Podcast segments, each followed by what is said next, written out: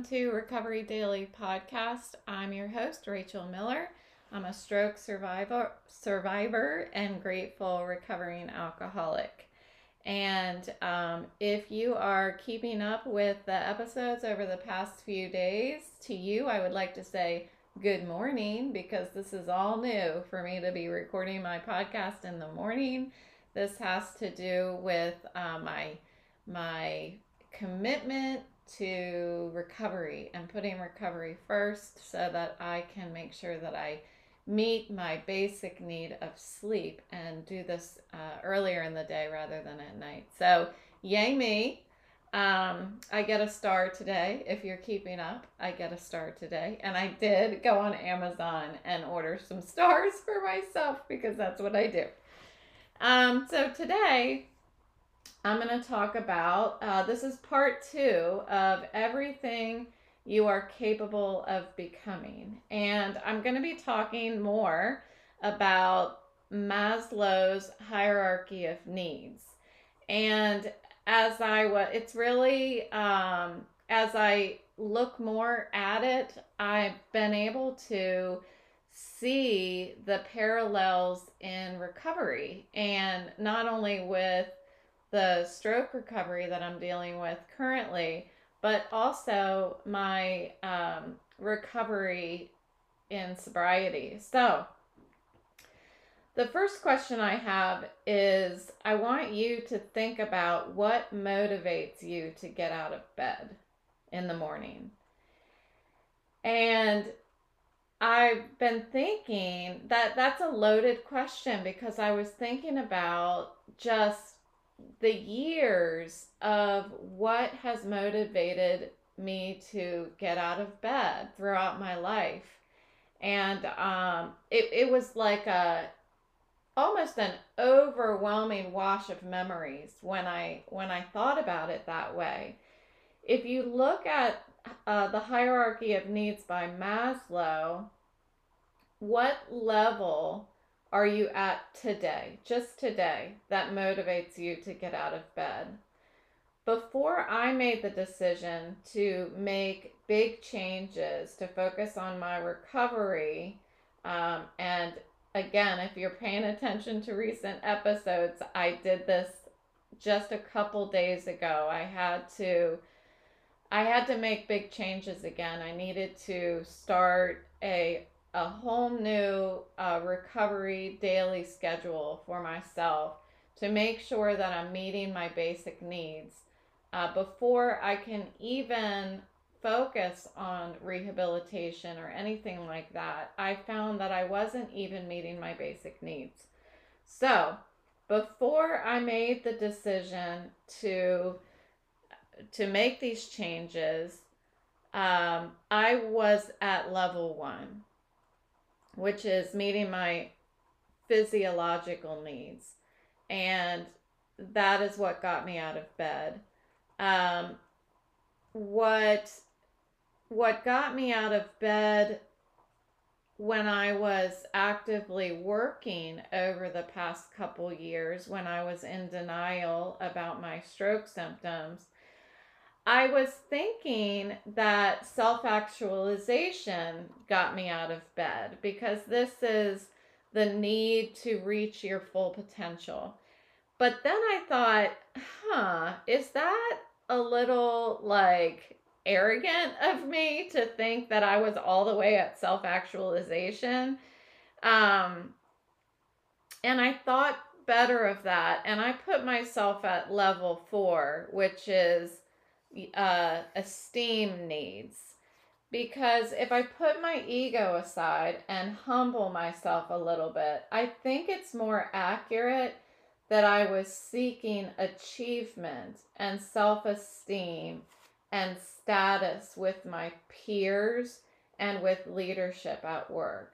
I would like to think that I was seeking personal growth, and I think in a sense I was but what was driving that really? Was I seeking personal growth for myself because I just want to be all that I can be? Or was I seeking um, to you know, to put it, I don't like to say it this way, but climb the ladder. And although I, I didn't really seek to, I, I don't know that I was seeking to get a promotion, but more seeking, um, seeking the need to have others understand my value that's that's what I was seeking and and that is self-esteem all the way. So so as I kind of lowered myself on the pyramid of hierarchy of needs from uh, self actualization down to esteem, which isn't a negative thing, it's just kind of uh, reality. Uh, I considered that Maslow's hierarchy of needs is based on exemplary people like Albert Einstein. So I, that's why I hear, that's why he created this hierarchy of needs. You know, how do you realize your full potential? So, in order to do that, and I talked about this yesterday, your you must meet all meet all the other needs and um so what is a self actualized actualized person like um so just a couple things and I'll go into it a little more in a in a minute but um they enjoy independence. They enjoy, although they enjoy independence, they enjoy being with people as well. They enjoy solitude so that they have the time to think and contemplate. They enjoy the journey to the goal, not just achievement, but the journey to get there. They enjoy problem solving. And then um, I think very much like I've talked about when I got sober, the the more I was able to get comfortable in sobriety, the more I was seeking to help others. I wanted others to to be sober and, and happy and joyful like me. So, what is my full potential for recovery? and living a joyful life uh, post stroke. Um,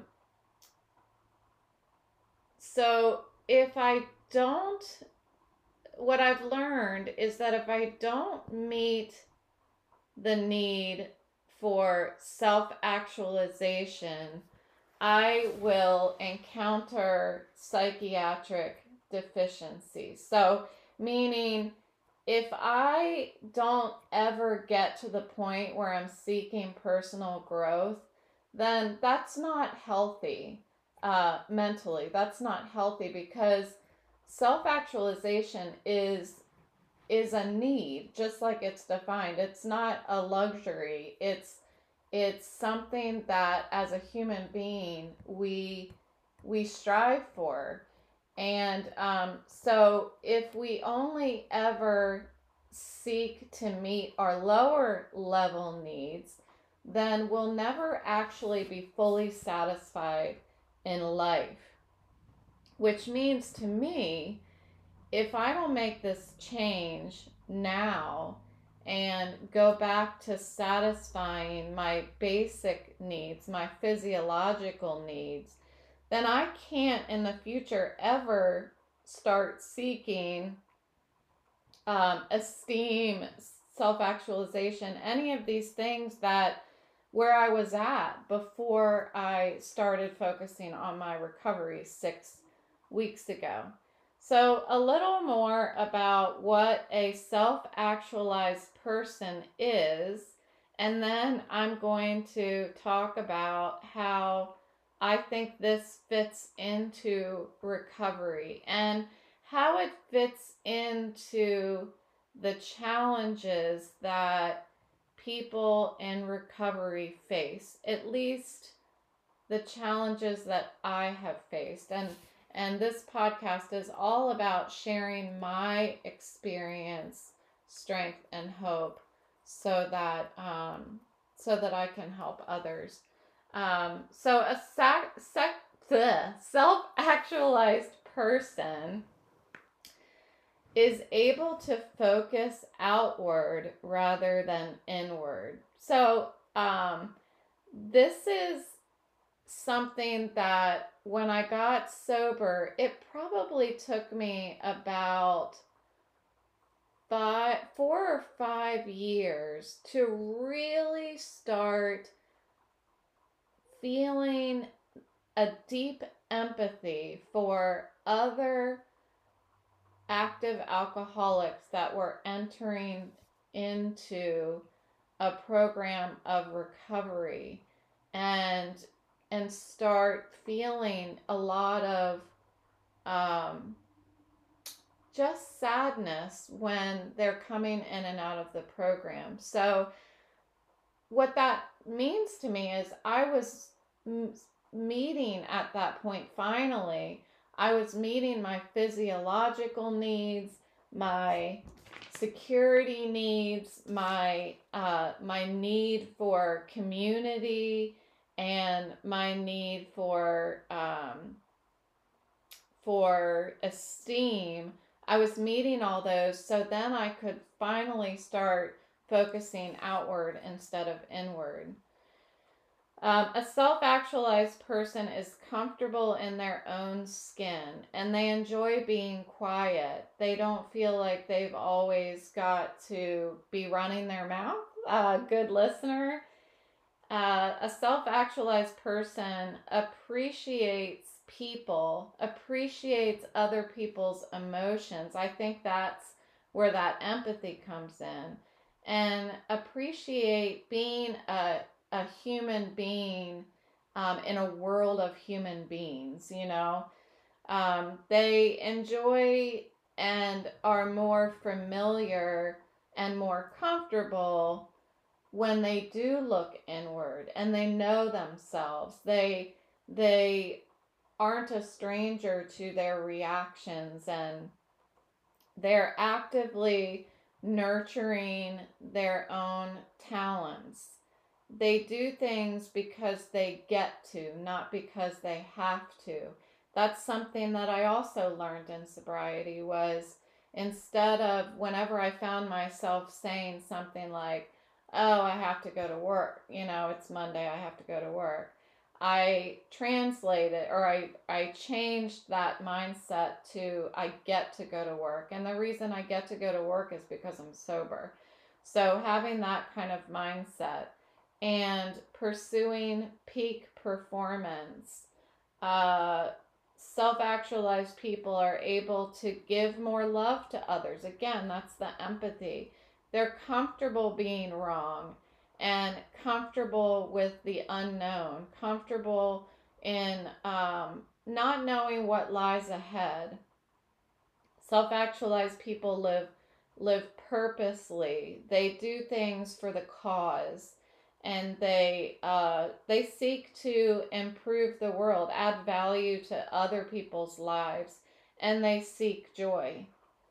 So where does despair fit into all of this? Because this is how I felt a couple days ago. I on Saturday, I just was moping around the house, dragging my feet, feeling sorry for myself, and in parallel with that, I was experiencing a lot of pain in my head. And um so I was thinking about how also when I first got into the program, when I decided to put down the drink, um, I was in despair also. So, in both of these situations, my basic needs were not being met. I, you know, I was in pain. So, for the stroke, on Saturday. I was in pain. I wasn't eating enough. I wasn't sleeping enough, not going to bed early enough. Um, I wasn't exercising. I, you know, it's challenging to exercise when you feel like shit. Like when my head is hurting, it's really difficult to exercise. But I can put on some tennis shoes and do some stretches. You know, I can do something. I can lift some some barbells or something like that. Like there's something I can be doing. If nothing else, I can um meditate. You know, I there's always something that I can do to be taking care of myself even when my head is hurting. So I wasn't uh, meeting my my basic needs, and then in sobriety, when I first got in, I wasn't meeting my basic needs, any of it. Again, I wasn't eating. That seems to be a trend for me. I wasn't sleeping. I mean, I was drinking till three in the morning uh, a lot of the time, and then I would wake up at six. I would just get enough sleep so that I could start drinking again. And then I would sleep again in the morning from like 9 a.m. to noon. And that got later and later. So I just, I didn't have a schedule. Um, I, I definitely wasn't exercising. I barely moved. In fact, when I first got into my recovery program for sobriety, I had, um, I think muscle atrophy. I really do think I did. Um, my doctor didn't say that, but my toes were like tingling I, and stuff. I was never, uh, I didn't have any muscle tone anywhere in my body because I had been just sitting for years on end, you know. Um, so again, my my physiological needs weren't being met when I first entered recovery in sobriety as well. And as an adult, we have to meet our own physiological needs. So I was listening to a TED talk today about a young man who grew up in a household with uh, an alcoholic father. And and his mother uh, you know was working all the time. And so he did not have a lot of those basic needs being met. Um, food and safety and love and all of that stuff it just wasn't there for him. And as he grew up he had to discover, and good luck to you, right? You have to discover how to meet your own physiological needs. And if we do, yay. If we don't, this is when, um, you know, I'm not touching on the chemical imbalance, of course, of people who need medication and stuff. But if we don't get those physical needs met and we don't discover that we have to and we can meet those needs ourselves, then that's where there's a lot of um, suicide uh, thoughts and stuff like that because um, what's the point? You know, how could I possibly think about meeting any sort of potential when I'm not getting anything that I need in life. So um, I really thought that it was um, it was really a I can't think of the word just a, a incredibly fascinating story that the guy had. I love those TED Talks for sure. So as an alcoholic, that stage of despair was really an acknowledgement that my needs weren't meet, being met. And I was waiting for someone else to meet them. And that's where I developed this victim mindset. So the shift from having a victim mindset and waiting for someone else to meet my physiological needs the difference between that and and shifting over to the realization that I need to and I can fulfill my own physiological needs, not only physiological needs, but safety, love, esteem. As an adult, I have to meet those needs myself. I don't have, you know, I have a parent, but as an adult, I need to step in and and meet those needs myself. And if I don't or can't because I'm an alcoholic, then I'm going to remain in that thought loop of being a victim. So, the difference between making that mental shift is the difference between life and death for an alcoholic. And I've seen it happen. I am so grateful to be on the side of life, but I have so many. I have a list of, of people that I care about and have cared about in my life that did not make it. They could not shift from that victim mindset or just being able to to stand up physically and um and and in every sense of the word stand up and meet their own basic needs.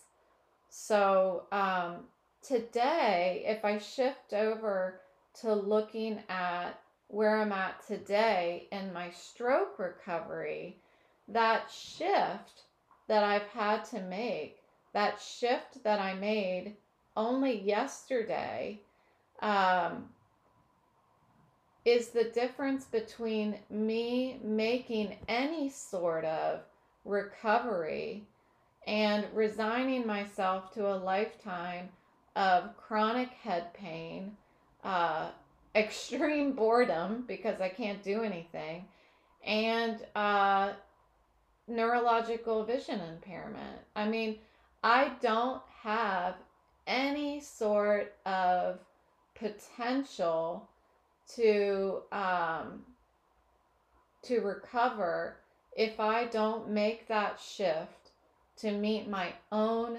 basic needs, my own physiological needs, my own safety needs, and I there are safety needs that um, when I'm, you know, sometimes it, it's almost like when I'm not not uh taking care of myself and I'm looking at my phone here and there or I open my computer for a second and look at it that pain that immediate pain that I feel when I look at my phone or I look at the computer that does put me into a lack of safety because I start getting dizzy um, and I start feeling like, um, you know, I'm gonna fall over and and all that stuff and and I'm not I don't know. I I feel like I don't have any kind of protection at that point. And maybe that's just not a great analogy for me, but but it I don't know, it makes sense to me. So anyway, um I think this was this was really um encouraging to look at recovery and and how what I'm doing right now to step in and and focus on my own basic needs, which again I talked about yesterday, are making sure that I eat, making sure that I sleep enough, making sure that I make time for exercise, meditation, my vision therapy, um, all of that stuff is um, is very much in line with this Maslow's hierarchy of needs. And I have a feeling that if I dig a little deeper, I'm to be able to start start working on what is my potential in recovery? How can I fulfill my greatest potential in recovery um, post stroke? So let's explore self actualization more tomorrow. And thanks for listening.